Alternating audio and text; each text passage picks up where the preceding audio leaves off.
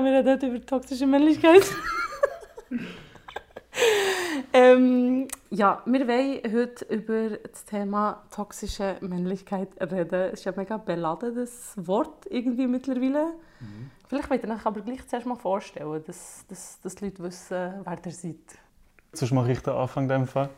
Ähm, ich bin der Artan Islamay, bin 25, komme aus Zürich, studiere englische Literatur und Gender Studies und bin bei einem Verein dabei, wo die Feministen heißt. Genau. Also du machst das auch beruflich irgendwie? Ja, kann man, also ich tue mich, ich tue mich auf verschiedenen Ebenen damit auseinandersetzen, was ich kann, ja. Cool. Merci vielmals, Artan. Ich bin der Mattei Zeni, ich bin 23 und komme aus Arbig und ich studiere Soziale Arbeit. Also geht so das Wort toxische Männlichkeit. Was kommt euch da aus eure erste Sinn? Also du hast gesagt, es ist mega krass beladen schon, das Wort. Ich habe mich mega damit angefreundet eine Zeit lang. Ich finde mittlerweile der Begriff an und für sich schon ein bisschen schwer. Ich finde, es gibt andere Begriffe, die sich ein bisschen besser würden irgendwie, ja, wo ein bisschen bessere Instrumente oder Werkzeuge wären, um Sachen zu thematisieren.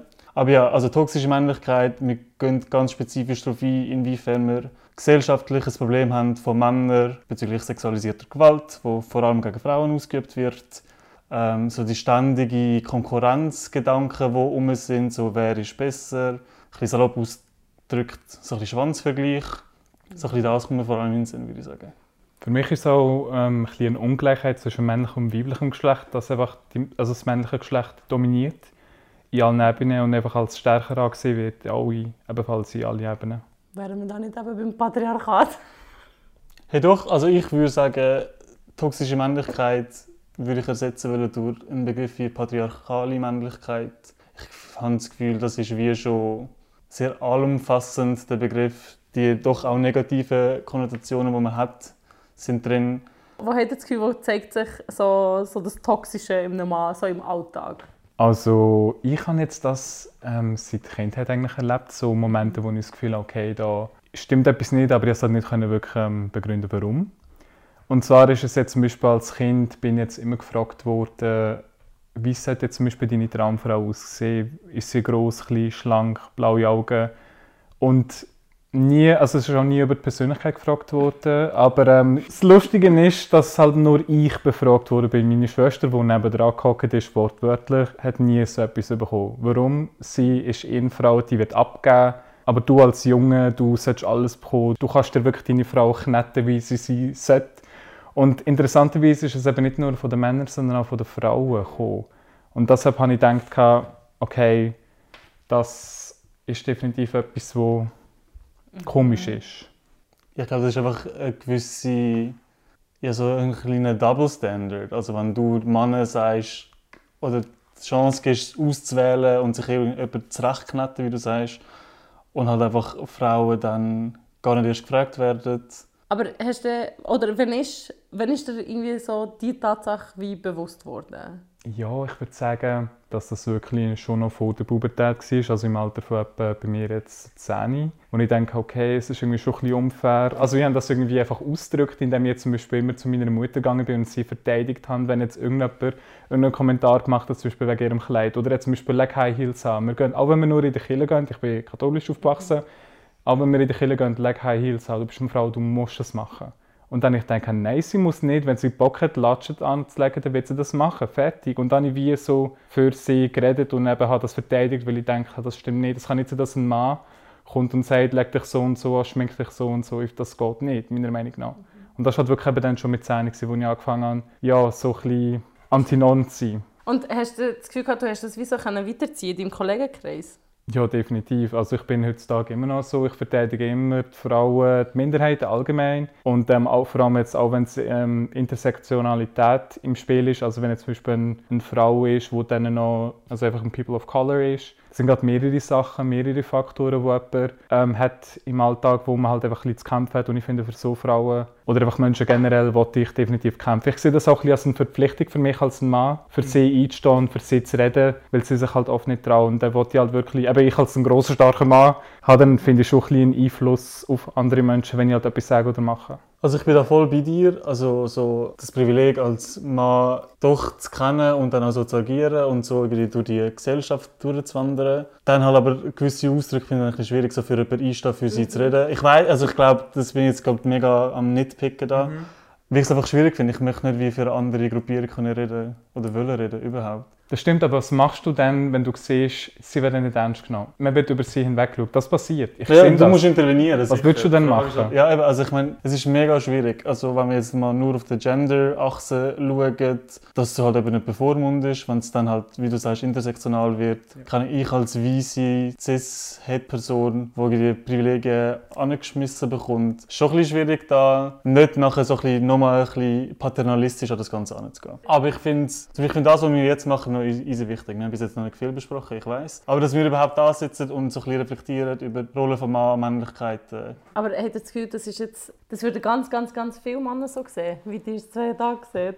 Ich finde, es kommt sehr aufs Umfeld drauf an. Ich habe jetzt das Gefühl, wenn du dich mit Menschen umringst, die sich nicht so oft reflektieren oder nicht so offen sind für andere Meinungen, wird es sicher schwieriger, irgendwie etwas Neues reinzubringen. Gibt es Statistiken dazu? Ich habe es zwar nicht im Kopf, aber ich gehe davon aus, dass es sicher eine Minderheit ist von den Männern, dass sie, dass sie würden sagen, wir leiden unter einem Patriarchat. Es gibt Leute, die toxisch sind oder toxische Männlichkeit ist ein Thema.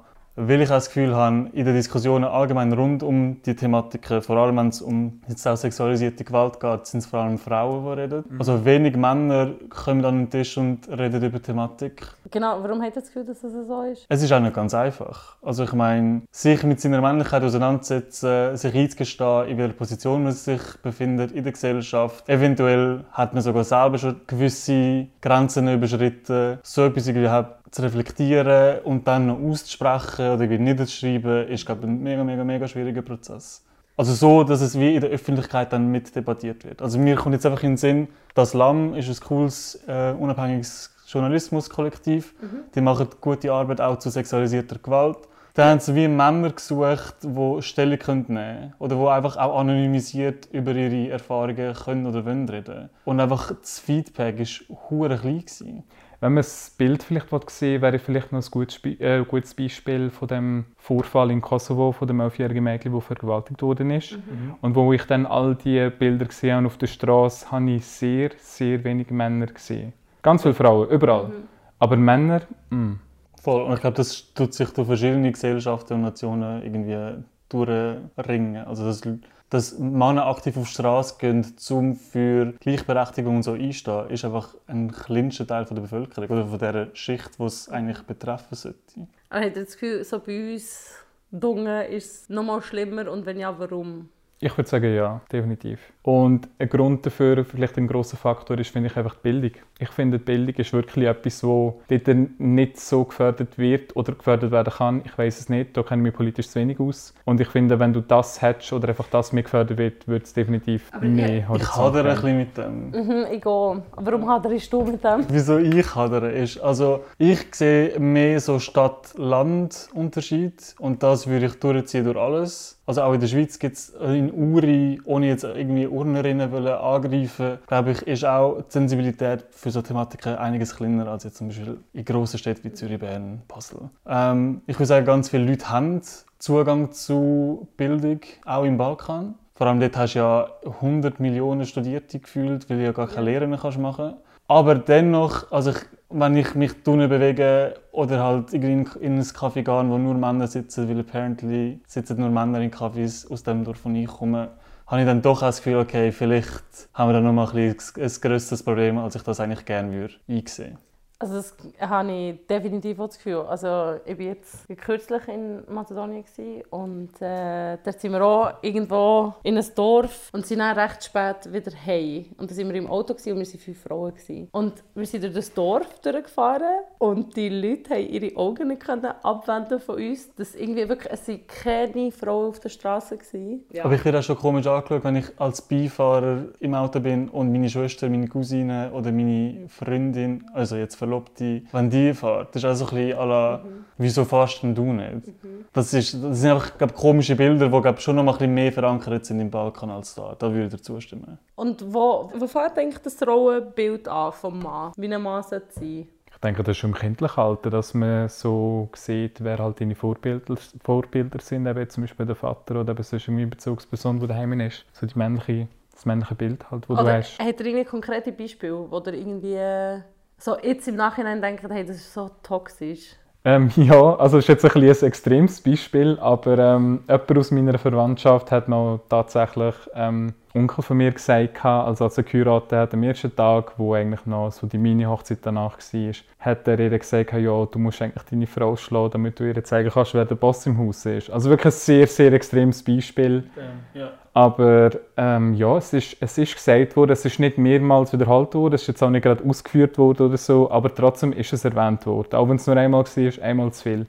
Und dort würde ich jetzt schon sagen, okay, nein, das Ja, ich glaube auch, wir tun ganz anders unsere Mädchen und unsere Buben sozialisieren. Also ich glaube, während irgendwie Buben ringen dem Kind an das kann ich mich mega gut erinnern, oder sich halb irgendwie den Kopf einschlagen, sind dann die Mädchen auch, ich weiß nicht, ob dazu aufgefordert wurden oder einfach äh, haben sich haben Tendenz eher gehabt, zum Ahnung, mit Babys spielen und so. Also ich glaube, wir tun auch ganz anders mit Mädchen und Buben umgehen. Aber wo das Gewaltvolle reinkommt, finde ich noch schwierig, zum irgendwie pinpointen. Zum genau können sagen, das ist der Moment, wo irgendwie Gewalt von Jungs ausgeübt fast schon normalisiert wird. Ich finde, das geht schon in der Pubertät. Jetzt Zum Beispiel, wenn man zum Beispiel brutaler im Sport ist, sagt man doch auch, komm, du bist doch ein Typ da, es ist normal, dass du da deine Kräfte messen willst. Ich finde, dort kann es normalisiert werden. Also es wird normalisiert, Das, dass ja. man so mh, gewalttätig, ich jetzt nicht sagen, aber man macht es nicht unbedingt mit dem Bös, immer mit einer bösen Absicht, aber trotzdem, dass es halt ein bisschen aggressiver ist,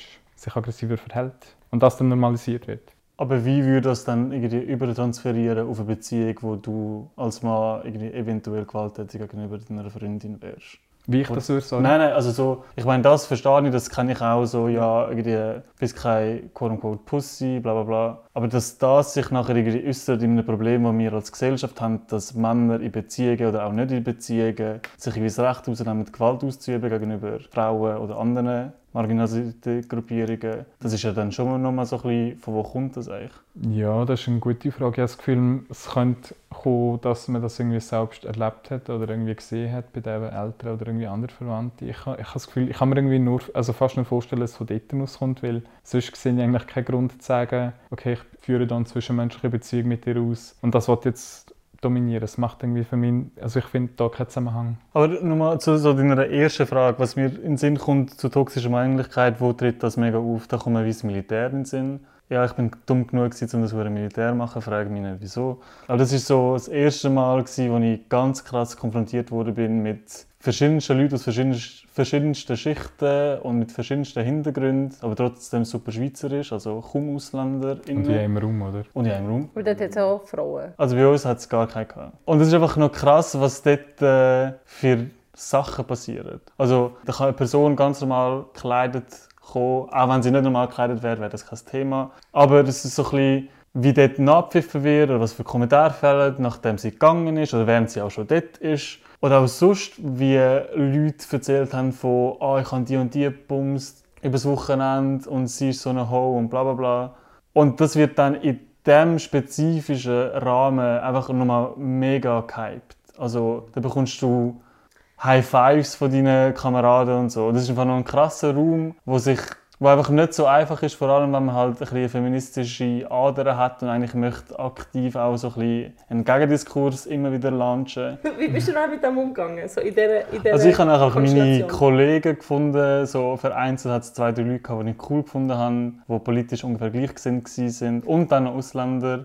Weil wir haben dort auch noch mit anderen Thematiken zu kämpfen gehabt, Sexrassismus oder antimuslimischer Rassismus. Ich meine, ja, es spiegelt einfach ganz gut wider, wie ich die Schweizer Gesellschaft im Allgemeinen empfinde.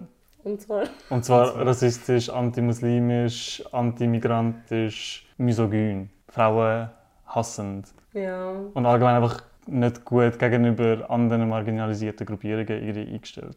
Und ja, also Ahnung, dort muss man wie einfach so ein bisschen herausfinden, welche Diskurs oder welche Diskussionen gehst du ein und welche nicht.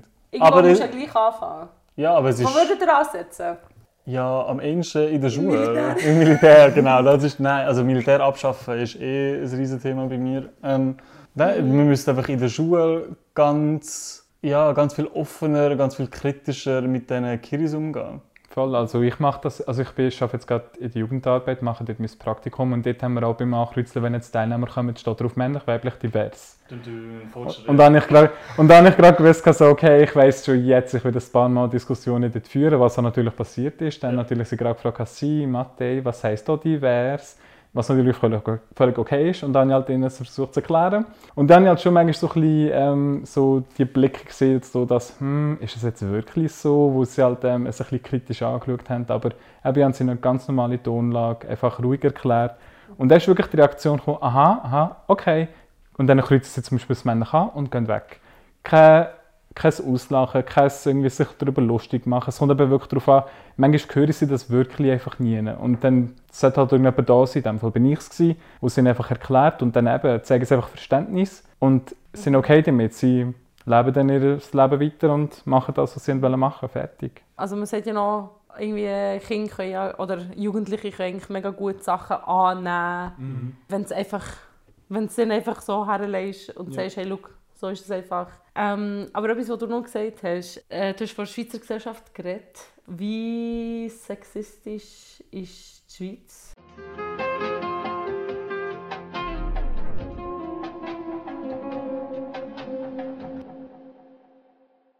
Der Podcast ist finanziert worden von Migrokulturprozent.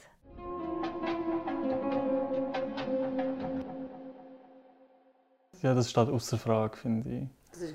Das ist gar keine Frage. Das ist gar keine Frage. Ich würde sagen, nein, ähm, wenn man schon nur mal schaut, wegen dem Lohn, also es gibt einen riesen Lohnshare, es gibt auch einen riesen Share bei der Rente. Ich glaube, jede dritte Frau ist im Rentenalter gefördert, in der Armut zu leben, was viel, viel weniger Prozent sind bei Männern. Hey, der, ja, das ist noch irgendwie, das sind so die, die Beispiele, die man immer weiß, die man mhm. immer kennt. Kann man ein bisschen andere Beispiele auch noch in Sinn? Einfach alles, was meine Kolleginnen jemals gesagt haben bezüglich Schiss haben, irgendwie allein heimlaufen, Schiss haben im Ausgang, müssen sagen, ich habe einen Freund, damit sie in Ruhe gelassen werden. Ja, und einfach irgendwie zum Beispiel auch, wenn man versucht, als Frau eher in einer männerdominierten Domäne zu sein und also sei es jetzt wie Arbeiten oder Ausbildung, dass dort einem gewisse Sachen aberkannt werden. Also das ist etwas, was sich durch die Gesellschaft ganz bestimmt zieht, aber auch durch alle anderen. Ich finde die Anerkennung, das ist so etwas, wo die Frauen finde ich, doppelt kämpfen müssen, damit sie das bekommen, was jetzt ein Mann bekommen. Ich finde, Anerkennung ist wirklich etwas, was ich immer wieder sehe und spüre, da ist das, also die Reaktion einfach nicht das Gleiche. Mhm. Wie ist es mit Hausarbeit? Wer macht was? Wie sieht es da aus? Also ich versuche jetzt Richtige so zu teilen. Du machst das, ich mache das. Ich bin am Studieren, darum habe ich noch ein bisschen einen freieren Stundenplan. Ich kann ein paar Sachen eher machen als als sie, die so 9 to 5 hat. Mhm. Aber es ist mir schon ein Anliegen, dass ich einiges übernehme von der Hausarbeit. Also das habe ich aber auch mitbekommen von meiner Mom. Also sie hat mich immer schon in die Küche gebracht, gesagt, mach das und das und das. Und zum Beispiel, wenn ich auch abgegangen bin in Kosovo, also, mega schön, dass man überhaupt das muss aufzählen muss. Also, ich habe immer halt den Tisch abgeräumt zum Beispiel, während mhm. halt alle anderen Männer einfach gerade absitzen sind, nachdem sie ihre Hände gewaschen haben. Mhm. Dann sind immer Kommentare gekommen, ja, wieso machst du das, du bist gar keine Frau. Ja, voll. Das finde ich so eine dumme irgendwie Argumentationslinie, die du fährst, aber easy. Und dass das aber jetzt irgendwie auch Gegenstand ist von einer Diskussion jetzt da, ist eigentlich auch so ein bisschen Armutszeugnis und wie tief eigentlich die Latte ist für Männer. Also du kannst mhm. als Mann etwas machen aus einem Katalog von Sachen, die Frauen machen. Und dann, ja, dann, ich schwöre, dann klatscht es, dann bekommst du High Fives. Ja, dass man einfach wirklich für etwas gelobt wird, wo eigentlich mega fest selbstverständlich sein Genau. Das haben wir auch mal diskutiert, also dass, wie das Wording ist, dass man irgendwie so sagt, hey, mein Mann hilft oder irgendwie, ähm, ja, eben, mein Mann hilft. Obwohl es auch, es ist ja die Haushalt, hallo. Mhm. Ich jetzt, ähm, denke, du musst noch so eine einfach irgendeine Definition herauslesen und vielleicht können wir da ein bisschen auf das näher drauf eingehen. Also als toxische Männlichkeit bezeichnet man ein destruktives Verhalten von Männern, das schädlich für sie selbst und für andere ist. Toxische Männlichkeit speist sich aus vermeintlichen Vorgaben, wie ein Mann sein soll, was er zu fühlen und wie er sich zu verhalten habe. Ähm, ja, also ich finde destruktiv für sich selber jetzt ein bisschen weniger. Also das Gefühl, es wird immer ein bisschen maßgeschneidert, dass es für die Männer bequem und schön ist oder eben als Positive angesehen wird. Aber sonst finde ich, passt das eigentlich schon. Wieso, wieso würdest du sagen, dass es nicht destruktiv auch für Männer ist? Ja, Artan. Ich stecke auf. Nein, ich habe gefunden, das ist ein Aspekt, den wir bis jetzt noch gar nicht beleuchtet haben. Ich glaube, ja, also auch Leute oder Männer, die toxische Männlichkeit leben oder halt irgendwie dem traditionellen Bild vom Mann wollen entsprechen, leiden darunter. Das ist irgendwie so, so versuche ich auch Leute abzuholen, also so Männer. Das ist so ein bisschen, ja, also ich würde sie für den feministischen Kampf gewinnen. Ich meine, wenn du jetzt einfach auch Suizidraten anschaust oder so, ist die von Männern einfach irgendwie viel, viel höher als Frauen. Und allgemein, glaube ich, Männer gehen tendenziell viel weniger zur Therapie. Ähm, und das sind, glaube ich, Sachen, die man schon ansprechen muss. Also ja, hey, weißt, vielleicht findest du das mega cool, wenn deine Frau die ganze Care-Arbeit macht und alles und du das ganze Geld heimbringst. Aber tu doch einmal nachdenken, was das für dich heisst. Das ist ja schon eine krasse Last auf deiner Schulter. Und kommst auch irgendwie dazu, über deine Gefühle zu reden. Und ich glaube, ganz viele Männer würden das erste Mal so ein bisschen von der Hand weisen, sagen, das ist nicht wichtig. Und ich glaube, das ist einfach auch mal ein Beweis, dass wir irgendwie voll noch nicht vorgeschritten sind, dass Männer sich einfach gar nicht erst auf so Diskussionen einlassen. Mega. Ich kenne es halt einfach von meinen Freundschaften. Ich habe jetzt wirklich einfach Leute gefunden, wo ich über alles kann reden wo ich auch mega ja, irgendwie vulnerable kann sein Und ich frage mich, wie viel das andere Leute auch haben. Das frage ich mich auch. Vor allem bei Männern eigentlich. Ich, ich weiß nicht, so Männer-Freundschaften, ich stelle mir das auch sehr eng vor. Ich kann aber sagen, es ist eben eigentlich auch mega eng, mega Sehr, oft. aber eigentlich habe ich so das Gefühl, ich weiß nicht, wie tief man irgendwie über Sachen redet, wo, wo dann, äh, Einen belastet sagen, oder so. Ja, ich will das Mhm. nicht sagen Substanz, aber wirklich so, genau, so, wo, wo einem vielleicht wirklich belastet, wo man irgendwie wirklich voneinander könnte anfangen rennen oder so. Ke- Kennt ihr das aus eurem Kollegenkreis oder? Also ich habe das mega und ich kenne auch mega viele andere Kollegen von mir, die halt irgendwie Bezugspersonen haben, wo das, wo das kannst machen, wo wie das Potenzial da ist. Aber so auf die grosse Gesellschaft irgendwie aufskaliert, wüsste ich es nicht. Ja, ich finde das auch schwierig zu sagen, aber ähm, ich persönlich habe jetzt auch so Kontakt, eben, bei dem ich halt so offen sein kann, aber eben das limitiere ich eh allgemein. Ich öffne mich, äh, mich nicht irgendwie jedem oder jeder. Also ich kann das, aber eben nicht in grosser Zahl jetzt. Nein, ich glaube einfach die Frage wäre einfach eben, wie oft passiert das in Männerfreundschaften? Weil das Gefäß gibt es, die Frage ist einfach, wird es gebraucht. Und das Gleiche mit Therapien. Aber ich glaube, das ist allgemein auch, ich glaube, nicht viele Leute gehen in die Therapie allgemein, weil es einfach ein gewisses Stigma hat. Ja, aber ich habe gleich das Gefühl, aber wie du gesagt hast, die Suizidrate ist bei den Männern höher. Einiges höher, ja. um einiges höher. Männer gehen tendenziell eigentlich weniger, ähm, machen weniger Therapie. Und das ist ja auch so etwas, was man vielleicht schon vorher könnte auffangen könnte, bevor dass es so weit kommt, ne, dass man irgendwie muss Suizid begehen muss. Wahrscheinlich ja, ist echt Dunkelziffer mega hoch von, von, von Männern, die würden Hilfe brauchen Ich habe mal einmal ähm, so einen Boxkampf gesehen und da hat der eine gewonnen und dann hat er aber wirklich irgendwie in seiner Rede noch gesagt, ja, er hat einen Kollegen, der Suizid hat begangen und das hat einfach nicht müssen sein wenn man muss einfach über das Thema öffentlich reden. Man muss dem viel, viel mehr eine Plattform geben. Ja, das Ähm, ist der Paddy, so ein Irish UFC-Fighter. Ja, genau, genau. Ich genau. glaube, das ist im Fall noch ein guter, ein guter Ansatzpunkt. Also ich meine, jetzt sind wir wieder recht stereotypisch unterwegs. Sport, Männer Mhm, feiern das mega. Aber ich glaube, die Zahlen sprechen ein bisschen dafür.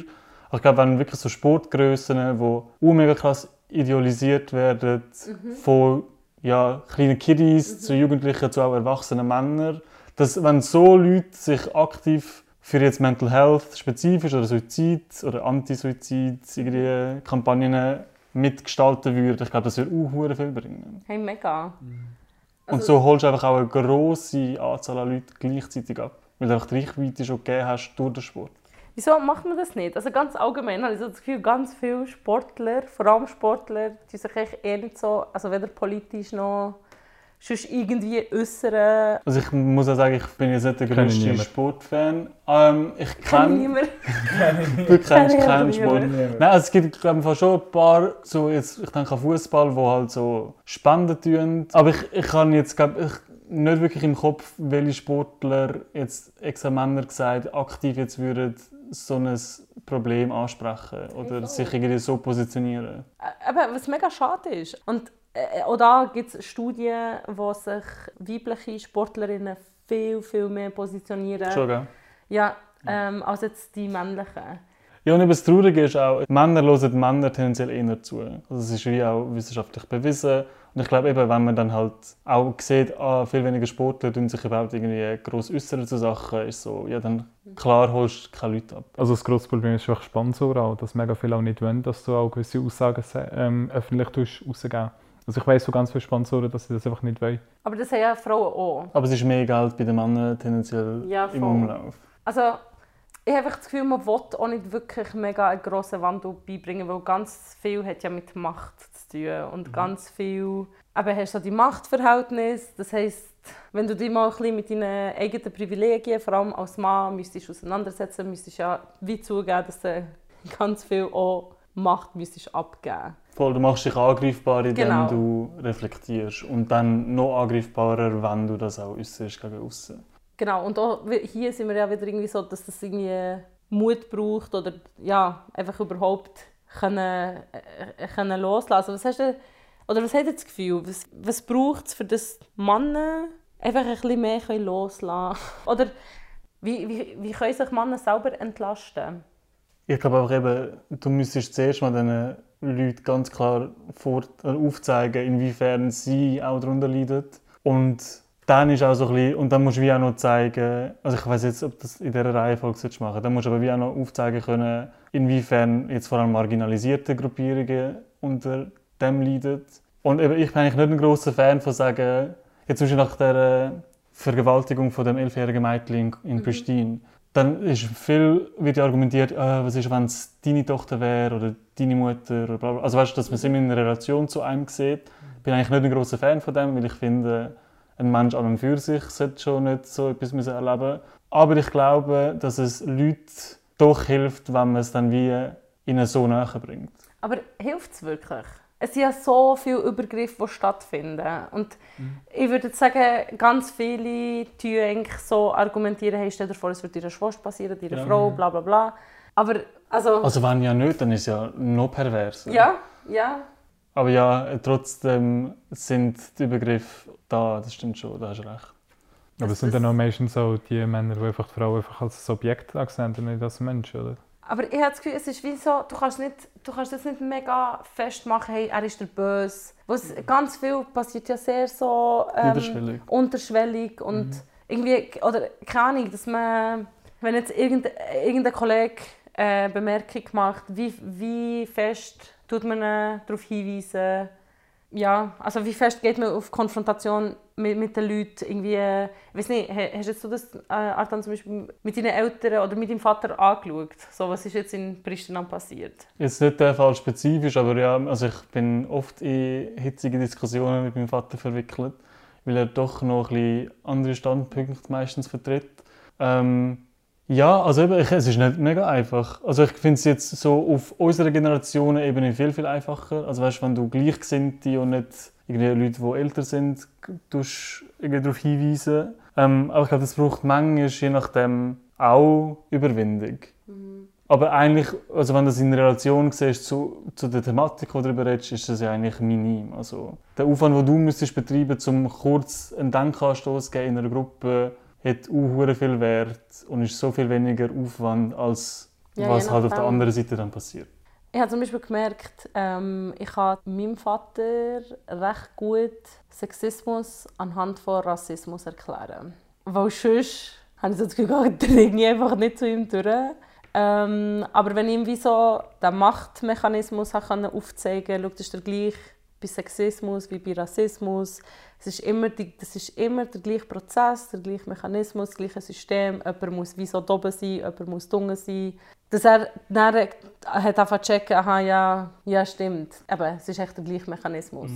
Das ist auch die Frage, fruchtet, also was, was löst es dann aus? Also fruchtet es? Wird der dann, jetzt nicht nur spezifisch dein Vater, aber sonst einfach die Person, dann das wie weitertragen und gibt es dann so ein Schneeballsystem, jetzt halt das erste Mal im positiven Sinn?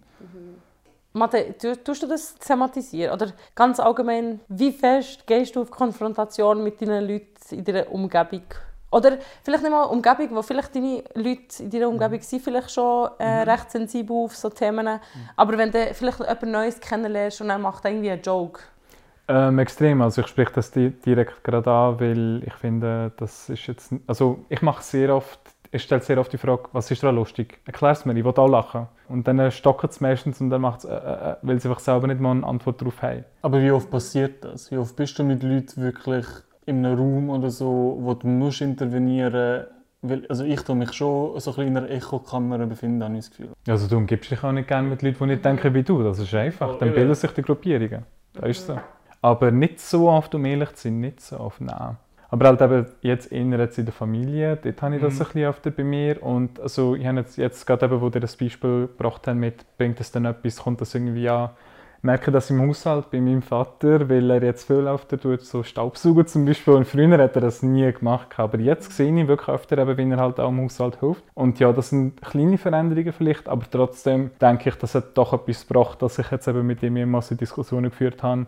Und ich ein bisschen aufzeigen, hey, Gleichberechtigung, nicht über jemanden sein. Und ich denke, das ja, hat auch schon etwas gebracht. Wie sieht es aus, wenn ihr Weihnachten feiert und äh, mega viele Leute, Verwandte, Onkel, Cousins sind da? Ja, deshalb habe ich eben Familienfeiern auch nicht so gerne und das wissen ganz viele, dass ich eben nicht so gerne, wenn wir irgendwie, wenn wir überhaupt nach Kosovo gehen, irgendwie überall Besuch machen, weil ich ganz genau weiß, jedes Mal muss ich meine Fresse aufmachen und das ist einfach unangenehm. Es ist unangenehm für mich und für die Gastfamilie, die mich dann aufnimmt, weil man will ja nicht frech sein, deshalb sagt man ja, nein, bist ruhig, sag etwas lieber nicht. Aber ich sage es dann trotzdem. Und dann ja. ist die Stimmung im Keller.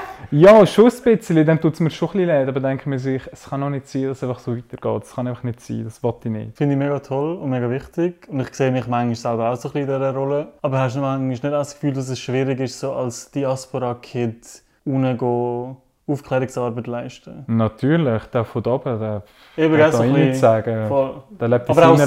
selber. So ein bisschen, weißt, du hast halt ein ganz anderes Leben genossen meistens. Ja, also ich wäre sicher nicht gleich wie heute, wenn ich in Kosovo wäre. Ganz klar nicht. Klar, ja. Ganz klar nicht. Mhm. Aber auch im Kosovo gibt es ja mega viele Gruppierungen. Ich habe so das Gefühl, also weißt, du, wo, wo, wo sich dann gegen... Also in der Stadt, in Pristina, hat es so viele coole, Beispiel. linke, Ja, definitiv. alternative Ja, ja. Kollektiv. Das ist insane eigentlich, das ist schon krass. Und die machen auch hure gute Arbeit. Ich meine, das müssen wir denen ja nicht absprechen. Ja, ich, ich weiß auch nicht. Ich glaube auch, jetzt zum Beispiel im Balkan spezifisch tun sich einfach noch andere Sachen gleichzeitig verwickeln in Problematiken, die man im Alltag sonst hat. Gefühl, eben, im Kosovo ist es gleich nicht so viel anders oder als jetzt hier, wo eben, wie du sagst, es gibt, es gibt schon mega viele Leute, die sich irgendwie mit diesen Themen sehr fest auseinandersetzen. Und das ist vielleicht ein klein, also ist vielleicht eine Minderheit, aber hier ist es auch eher eine Minderheit, die sich wirklich explizit mit all diesen Themen auseinandersetzt. Und ganz, ganz viele Leute in, in der Gesellschaft sagen ja immer noch, ja, also was darf man da überhaupt noch sagen? Ich denke auch so. Ähm, bei all diesen Themen, äh, wo sie irgendwie so sagen, ja, was darf man da noch sagen? Man darf das nicht sagen, das nicht, das, das nicht sagen. Aber für mich zeigt das ja eigentlich schon nur, dass wir ja so viele Probleme und so viele Baustellen noch haben, dass das eigentlich ein Problem ist. Und nicht, was darfst du noch sagen, sondern schau mal, an wie viele Sachen dass wir noch schaffen müssen. Ja. Ich finde, dass man überhaupt vielleicht das sagt, ist eigentlich trotzdem auch ein Schritt, weil eben man weiss, oh, was dürfen wir noch nicht sagen, man hat überhaupt einen Schritt gemacht. Oh, ich sollte etwas überlegen, bevor ich etwas sage. Aber ganz allgemein, also ich habe das Gefühl, die Fronten verhärten sich mega fest. Ähm, und ganz viele, zum Beispiel Männer, fühlen sich sehr vor den Kopf gestoßen und, und oder sich irgendwie von Sexismus bedroht. Also eher von Feminist, Feminismus, so Feministinnen. Oder eher von Feminismus bedroht, Voll. ja. Doch, ja, mega. Und darum, ich glaube, da kommen wir wieder zurück zu, zum Begriff, wenn du jetzt jemandem sagen tust, hey, du bist toxisch. Also ich glaube, das ist nochmal so ein hure krasser Frontalangriff, den ich legitim finde. Also ich finde, man darf Leute voll irgendwie angreifen, wenn sie scheiß Verhalten irgendwie an den Tag legen. Aber ich weiß nicht, wie nachhaltig das ist. Ich glaube, es braucht wie beides. Es braucht Leute, die super radikal sind. Aber ich glaube, es braucht dann auch Leute, die vielleicht nicht gerade sagen, ah, das ist toxisch und du bist scheiße und bla bla bla, sondern versuchen ein bisschen, ja, einen willkommeneren, in Anführungs- und Schlusszeichen, Approach zu machen. Es ist einfach mega anstrengend, so mit sehr, sehr, mit so vielen Samthändchen. Ja, hey, mega, sicher. Also, und verdient wäre es eigentlich nicht. Also, ich meine, eigentlich könnte man voll rein, reintatschen. Und da sehe ich aber auch so ein bisschen uns als Männer in der Verantwortung. Also ich finde so ein bisschen, also zum Beispiel jetzt unser Verein, die Feministen, wir sehen das so ein bisschen als ergänzend zu der feministischen Bewegung, weil uns ist mega wichtig, dass wir nicht irgendwelche Räume einnehmen, wo Leute schon sind und so. Aber weil wir wissen, dass Männer tendenziell eher auf Männer hören, müssen wir die irgendwie halt ins Boot holen. das ist halt schon eine mega utopische auch irgendwie Angelegenheit. Das ist aber schon noch schwierig. So ein bisschen, weil unser Grüppli ja auch wieder so eine riesige Bubble ist von meistens gut ausgebildeten jungen Männern. Die meisten sind ja, super offen. Viele tun auch gendern, was irgendwie, finde ich, auch irgendwie einen Anhaltspunkt gibt vielleicht, wo ist ein Mensch in dem ganzen Prozess. Hey, das ist tatsächlich auch etwas, wo, ich, wo mir mega auffällt. Wenn ein Mann gendern, dann denke ich so, okay, der hat sich wahrscheinlich ein bisschen mehr mit der, mit der Thematik auseinandergesetzt. Aber eben, das ist ja das mit dieser Bubble. Also du bist ja, äh, du schaffst ja in, ähm, also mit Jugendlichen. Genau, Jugendarbeit, ja. In Jugendarbeit, was hast du das Gefühl, was, was kann man machen, dass es so ein bisschen flächendeckend irgendwie die, die Themen ankommen? Oder, oder hast du das Gefühl, du siehst viele so Jugendliche, die wo, wo noch sehr so das, ich sage jetzt mal, männliche eben, in mhm. Anführungszeichen also ich und, im, und, wie reagierst du darauf? Also ich habe erst im September angefangen. Also okay. ich denke, die Arbeit kommt noch. Aber ähm, wir machen auch aufsuchende Jugendarbeit und das ist vielleicht ein bisschen einfacher, weil wenn's, ich bin ja wieder Host von dem Ganzen dann. Mhm. Wenn sie jetzt kommen jetzt in dem Jugendtreff. Und dann spreche ich auch meistens direkt alle an. Und das ist dann auch vielleicht ein bisschen einfacher, wenn ich wie eh einen Grund habe, anspreche und dann gehe ich eben langsam auf, das, auf die Themen halt auch manchmal ein. Wenn ich ein Beispiel mache, aber zum Beispiel frage jetzt, hast du eine Freundin oder einen Freund? Eben so gerade so Themen, wo du gerade ah, weißt, wie reagiert die Person darauf? Sagt die Person jetzt, äh, was ein Freund, äh, sehe ich schwul aus oder so? Ja, voll. Oder reagieren sie, genau, aber also ich, ich versuche halt so, ja so ein bisschen meine Methode halt, wie ich so Sachen langsam antaste, weil eben, es ist wie wenn ich zum Beispiel zu jemandem gehen und sagen, hey, bist du schwul? Dann würdest du sowieso äh, Nein als Antwort bekommen, anstatt mhm. so das Thema langsam irgendwie... Also wie so eine Optionsgabe, das ist jetzt so genau. etwas, was ich noch nie habe gehört und wo ich kann mir gut vorstellen, dass da wirklich so kommt, so, hey, geht es eigentlich noch? Doch nicht schwul. Genau, ja. Also Aber du hast da nicht da recht viel... Wenn ich mir jetzt so vorstelle, irgendwie 15-jährig, mhm. du stellst jetzt ihm die Frage und dann sind irgendwie so seine Kollegen noch da. Mhm. Und dann alle so, äh, wieso fragst du das? Ist er vielleicht schwul oder was? Ja, ja, mal eben. Also in dem Moment ist einfach, finde ich, wichtig, ruhig zu bleiben. Dass du wirklich dann nicht irgendwie nicht, dass irgendwie äh, es zulässt, dass irgendwie er dann bloßgestellt wird natürlich in dem mhm. Moment und eben vielleicht in dem Moment auch gerade dann kurz auch offenen Input gibst. Weil eben meistens habe ich das Gefühl, steht auch selten jemand dort wirklich selbstbewusst an und vertritt etwas so, wie man es eigentlich machen sollte, sondern es wird einfach meistens einfach als ein Witz angesehen und dann geht das wie so bei allen durch, dass es eh einfach ein Witz ist. Ich habe jetzt, also in der Primar- oder, oder, oder in der Oberstufe, ich hätte gerne einen Schulsozialarbeiter gehabt. Ich hätte wirklich gerne einen gehabt, aber Mhm. Es war einfach irgendwie niemand rum. Gewesen. Und hast du das Gefühl, das wird auch gebraucht? Ja, also. Ganz klar, das wird gebraucht. Weil, also nur, schon nur in der Primar, ich hätte das wirklich gebraucht, hätte das wirklich wollen haben. Irgendeine, irgendeine Person, die einfach neutral ist, die einfach nichts mit meinem Bubble zu tun hat, einfach da ist, wo ich irgendwie direkt ein Problem oder so ansprechen könnte. Deshalb wollte ich auch Schulsozialarbeiter werden, weil ich wirklich will die Person sein für die Kinder, die in der Zukunft draussen, die einfach jemanden brauchen, aber einfach gerade niemand haben. Da will ich wie die Person sein, die einfach sich zeigt, einfach nur dort stehen und sagen, hey, ich bin für euch da. Ist wichtig, eben ja für die Buben und für die Mädchen und ja, alles andere Aber weißt du, das ist also wahrscheinlich vom Kanton gesteuert, wie viel Sozialarbeit? Äh, nicht viel. Ah, nicht? Sehr wenig, leider. Also ich glaube, da wäre vielleicht auch nochmal ein Ansatz. Ich glaube, also wenn man über Bildung redet, ist da Geld, das fließt vom Staat slash Kanton. Ja, mhm. das ist sehr wenig. Und ich glaube, da braucht es einiges an Dingen. Aber ich meine, ich glaube, viel Arbeit ist schon passiert, aber wenn du dann nicht Leute vor Ort hast, die gewisse Sachen umsetzen, ist natürlich schwierig. Ja, voll. Vielleicht noch ein Stichwort Social Media, so die Consciousness, also das sich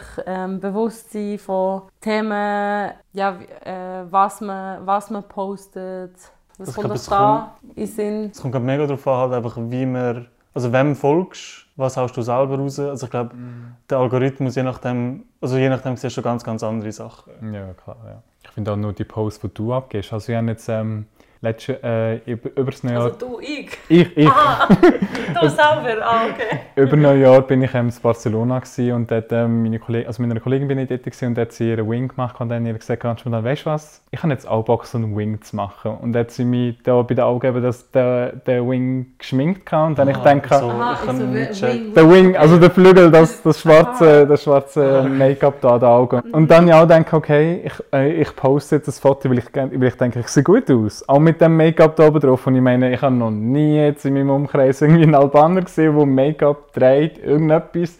Aber dann habe ich auch gedacht, scheiß drauf, da bin ich halt der erste posten. Und eben, also bis jetzt irgendwie nie irgendwie eine komische Reaktion bekommen oder irgendwie so, hey Mathe, was trägst du Make-up, aber eben, eben, jemand muss den ersten Schritt machen, so wer will, okay, dann halt mache ich's, so in dem Sinn.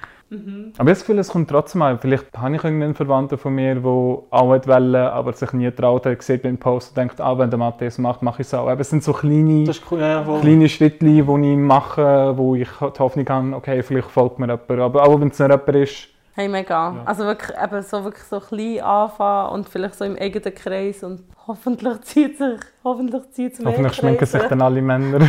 Wieso nicht?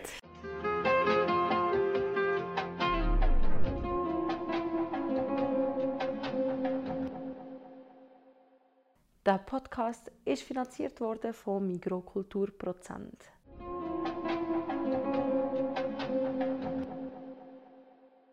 Gibt zum Beispiel so Rap, Deutschrap oder auch englischer Rap, müsste man sich jetzt eigentlich von all denen ein bisschen distanzieren. Hey, mega schwierig. Also ich meine, ich bin, ich sehe mich mega als feministisch an, aber ich höre Rap und R&B, wo gar nicht feministisch ist. Voll. Ähm, Also ich gehe. Ja, nein, und das ist aber, ja, das ist schon ein bisschen schwierig. Die Frage ist einfach, ja, also keine Ahnung, wie viel sagt das über eine Person aus, wenn sie halt einfach die Musik hört? Oder jetzt ist, jetzt ist das so ein super defensives Argument von mir gekommen, la, ich möchte einfach weiter meine Musik können hören. Ja. Aber es, ist, ja, es zeigt doch einfach auch auf, was für eine Gesellschaft wir äh, sind, wenn man Text, so krasse Texte kann formulieren und performen und Leute gehen dazu ab. Also würdest du jetzt, wenn irgendwie ein Lied hörst, zum Beispiel auch das N-Wort sagen, nur weil es im Text drin ist? nein, Aha, I'm, that, okay. I'm that woke. I Okay. wouldn't say the N-word. okay. Ja, Nein, aber, aber- ich weiß, was du meinst. Also hörst du keine Lieder, die problematische Inhalte haben? Hm, Ehrlich gesagt, nein. crazy. Nein. Mashallah. Ja? Das ist hilarious. Nein. Ähm, Die Halal-Version. Nein, glaube nicht. aber zum Beispiel, ich finde es anders, zum Beispiel ich höre keinen Chris Brown mehr. mhm. Wegen dem, weil er ja mal irgendwie Rihanna verprügelt hat. Also ich finde so, Also dort durch... dort bin ich ein bisschen strikter. Okay. Wenn Leute aktiv etwas gemacht haben oder Straftaten begangen haben. Aber ich meine, wenn sie verbal sich so äußern, wo Ja, schon klar. Nein, Das deswegen ist bin auch etwas, ich nicht? weiss. Aha, Aber- okay. Äh, Ich bin halt nicht ganz so... Aber drauf Suchst du dir also aus, das möchte ich gerne und das nicht, oder? Hey, ich weiß nicht, ob, ob ich jetzt irgendwie auf Spotify gehe und irgendwie gehe anschauen, wo was ich höre. Aber es gibt einfach ein paar Artists, die ich nicht höre, weil ich mitbekommen habe, was passiert ist. Und dann gibt es einfach andere Artists, die ich höre, wo ich die Texte ein bisschen kenne. Und wenn ich dann irgendwie mal reflektiere und schaue, was die Lyrics genau sagen, dass es ein bisschen fragwürdig ist. aber das ist auch verdammt krass, was du jetzt gerade sagst. Das, Ähm, Du, ich finde jetzt gar nicht. Hey, oh mein Gott. Mm-mm. Also was hörst denn du? Ja, also ich höre eigentlich, ich höre eigentlich auch R&B, aber vielleicht mehr so vielleicht den 90s, wo jetzt nicht unbedingt alles immer so kräftevoll ausgedrückt worden ist mit Money Also Bitches jetzt R&B ist ja glaube ich, eigentlich auch ein bisschen weniger das Genre, wo so krasses Zeugs aushält. Oder Deutsch Ja, ja, du kennen. Nein, gar nicht, null. Hörst du so Balkanmusik? Nein, Weil dort gar nicht. Nein, weil dort, also ich meine nicht mal so äh, balkanische Rap, sondern so, so Folklore oder so. So Hochzeitsmusik. Dort wäre ja mega... Denkst du, ich laufe durch die Straße und lasse so Folklore-Musik? Da laufen Tanz Hey, auf die ab und zu habe ich so ein bisschen Back to the Roots Ich kind of gehe, Feeling.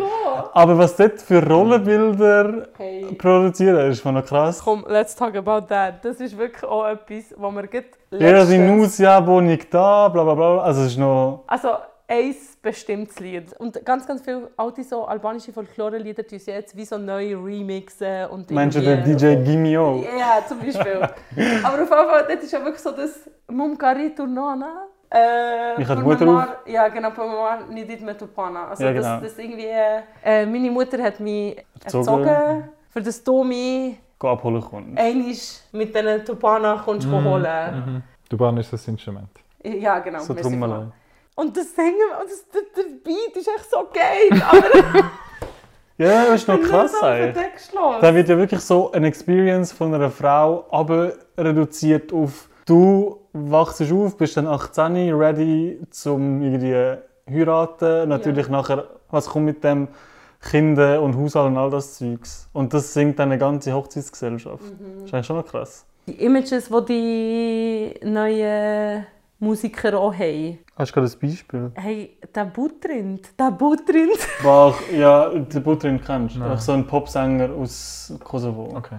Er war in einer Talkshow, gewesen. sie haben irgendwie so Anekdoten erzählt, dann hat er angefangen mit, einer, mit, einem, mit einer Anekdote, die er extremely funny gefunden hat. Das ist Otto und Butrin. Der hat eigentlich erklärt, wie äh, eine mit ihm eigentlich ins Bett hat wollen und dann ist er aufgestanden, hat seinen Kollegen geholt und dann ist der mit ihr ins Bett. Also so krass grenzüberschreitend. Was dort noch passiert ist, weiß ich nicht genau. Aber halt voll nicht okay. Erstens mal wird im Raum dann gelacht, weil es halt eine extremely funny Story ist, was nicht der Fakt ist.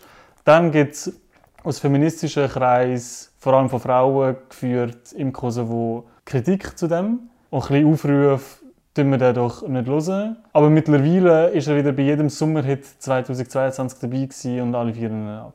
Aber ja, wir als Gesellschaft tun dann schon nicht mega konsequent sein. Das haben wir jetzt wir zwei ja auch gemerkt. Das ist eigentlich noch krass. Ja, doch, ich habe ihn auch schon wieder gelost, muss ich sagen. Ja. Obwohl ich vorhin gefunden habe, so, äh, wenn Leute etwas machen, dann mache ich, lasse ich nicht. Okay. Siehst Aha. Das ist so der Ist so, so, ich bin der Halal-Typ da. Nein, das ist aber schon noch, du, noch schwierig. Hey, ich finde es auch mega schwierig. Ich, ich, wirklich so Thema Musik, wo ich so denke, hey, mm, der Sound ist mega cool. Aber wirklich, wenn man sich dann so die, die Texte... Ja, man fördert halt Sehr, die Person ja. trotzdem. Und dann weisst halt ja, es geht weiter für die Person. Was, was, wollt ihr, was wollt ihr den Männern mitgeben? Darf ich noch einen Disclaimer zuerst machen? Natürlich. Wir haben mega die ganze Zeit nur von Männern und Frauen geredet. Ja. Und ich finde so, Binarität ist ein bisschen wack eigentlich. Aber kann das irgendwo noch drin vorkommen? Dass wir jetzt vielleicht in diesem Rahmen gerade recht binär geredet haben, wir aber immer das andere ein bisschen mitgedacht haben. Das können wir, ja. Was ich mir würde wünschen, ist so ein bisschen, ähm, ja, das glaube ich, tun doch mit deinen Kollegen jetzt extra nicht gendert, einfach über ja, eure Position in der Gesellschaft reden und versuch mal herauszufinden, wieso dann Kolleginnen manchmal Schiss haben, irgendwie heimzulaufen, allein. Oder wieso halt ein Kollege von dir mal jemandem nachpfeift oder irgendwie halt das Erste, was passiert, ist gerade jemand auf ihren Körper reduzieren oder so. Versucht das gleiche auch mit den Leuten in der Familie zu machen. Ähm, wir sollten alle glaube ich, in Therapie gehen. Das ist glaube ich, für alle gut. Man muss nicht kaputt sein, um in Therapie zu gehen. Ähm, treten coolen Vereine bei, wie zum Beispiel unserem. Nein, aber es ist schon noch wichtig, glaube ich, dass man auch so ein bisschen in einem, mehr in so einem institutionellen Rahmen ein bisschen versucht, systematisch auch die Sachen anzugehen. Ich glaube einfach so Gespräche mit deinen engsten Leuten darüber, was sich beschäftigt, was passiert gerade momentan in der Welt. Ich glaube, das würde einem schon ein bisschen weiterhelfen. Und einfach, weil alle momentan irgendwie auf Social Media sind, folgen ein paar coole Accounts, die ein bisschen Aufklärungsarbeit leisten. Das ist ein bisschen das Mindeste, was du kannst machen als Mann, finde ich. Äh, ich würde mir wünschen, dass ähm, die Männer sich einfach ein bisschen mehr würden öffnen und sich auch ein bisschen mehr trauen, etwas anzusprechen, wenn sie das Gefühl haben, da ist jetzt etwas nicht richtig und nicht einfach darüber lachen und einfach ein Mitgänger sein will, sondern einfach auch ein bisschen sich traut, zu hinterfragen, hey, ist es jetzt okay, was wir machen oder was wir denken oder was wir sagen. Da gehe ich voll mit, was ihr da gesagt habt. Ich glaube auch, dass es mega wichtig ist, die Leute zu konfrontieren. Auch wenn es mega unangenehm ist und man irgendwie nicht die ist, die, die gesagt hat, ah, jetzt sagst du wieder etwas. Aber ich glaube, es braucht es einfach, weil sonst kann sich da nicht sehr, sehr viel ändern.